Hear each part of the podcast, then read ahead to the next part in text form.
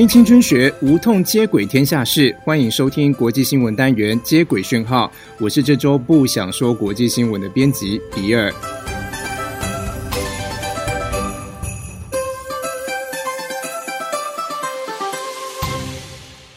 Hello，新年快乐！我们这集的片头音乐是不是很有年味呢？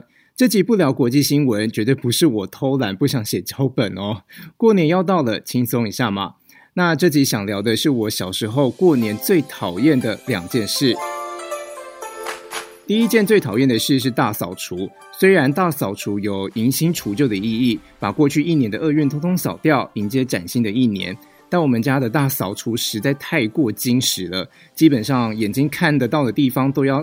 擦拭或刷洗，那我每次都被分配到很讨厌的工作，就是清理全家的窗户。以前我的老家有十片纱窗，都要一一拆下来刷洗。那积了整年灰尘的窗钩也要刷洗，还有擦拭。窗户的玻璃呢，要用刮刀、抹布还有魔术林擦个精亮。还没完哦！窗外的铁窗条要用抹布一条一条的擦。那我们都知道，铁窗日晒日晒雨淋一年嘛，很脏，抹布擦个两三下都要洗一次，然后擦个两三下又要洗一次。好不容易花了七八个小时把窗户清完之后，我妈就会来检查，她会伸出她的食指。往纱窗、窗钩还有铁窗用力一抹，看我有没有擦干净。如果没有擦干净的话，可要挨骂了。所以每次新年扫除压力真的好大，不知道新年大扫除会不会让你们觉得很烦呢？欢迎留言告诉我们。我过年最讨厌的第二件事是长辈的问候。我国小的时候很胖，然后平均一年会长胖十公斤。所以每次过年拜访亲戚的时候，他们都会，他们一年没看到我嘛，就会很惊讶，用很惊讶的眼神看着我说：“哎呦，怎么又更胖了？平常你怎么吃的？啊，你等一下年菜少少吃一点哦。”那国小的时候，长辈最常关切我的身材。那到了国高中的时候是瘦下来了，但是他们也没放过我。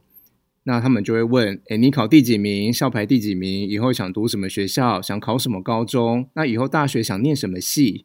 那有些长辈还会跟我说：念这个系不好啦，要念那个系比较光明，哦，比较有用。还有长辈非常关心我的交友状况，有没有交女朋友啊？啊，你喜欢哪一型的女生啊？之类让人头冒三条线的话。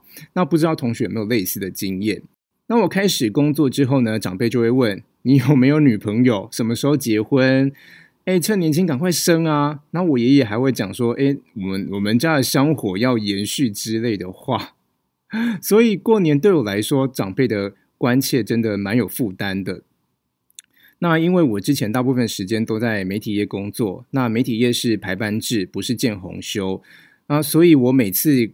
过年的除夕到初五一定会排班，那这样不仅可以躲掉长辈的过度关切哦，还可以呃，同事还会感谢你愿意上班，让他们休假。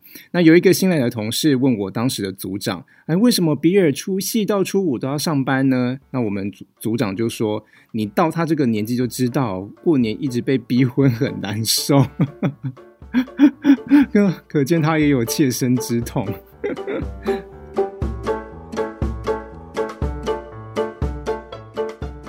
等到我年纪渐渐增长，才知道长辈的关切只是想要找话题跟你聊。很多时候，对话实质内容不是这么的重要，长辈只是想要跟你培养感情、讲讲话。那这样一想，反倒我们晚辈好像不怎么关心长辈，把他们的存在看得太理所当然了，还觉得他们的问题令人尴尬。如果要避免这种尴尬的情况，其实可以把主持棒抢过来，把舞台给长辈。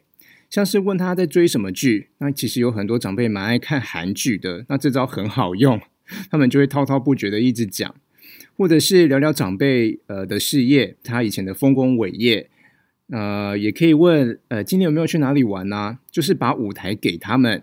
把这个对话导向跟你私事不相干的地方，这样呃彼此聊聊天呢就会很舒服。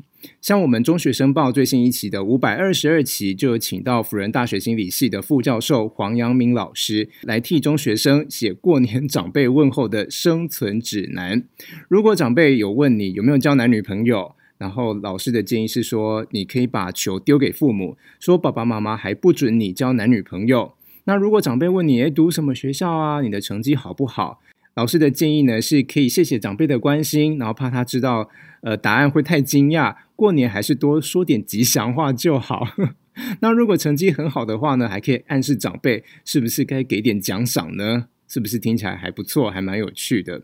那同学过年的时候有碰到哪些令你冒冷汗的关切吗？欢迎留言或是录音投稿给我们。那投稿信箱、投稿规格、档案限制都在这一集的资讯栏哦。节目已经到尾声啦，如果听得不过瘾，想看更多精彩内容，可以上国语日报社的国语小铺订阅《中学生报》，连结和订购专线一样都在节目资讯栏。提醒您，《中学生报》会在春节期间休刊，Podcast 也会停更，二月六号才会恢复初刊和上架哦。感谢您的收听，我们兔年再会，拜拜，新年快乐！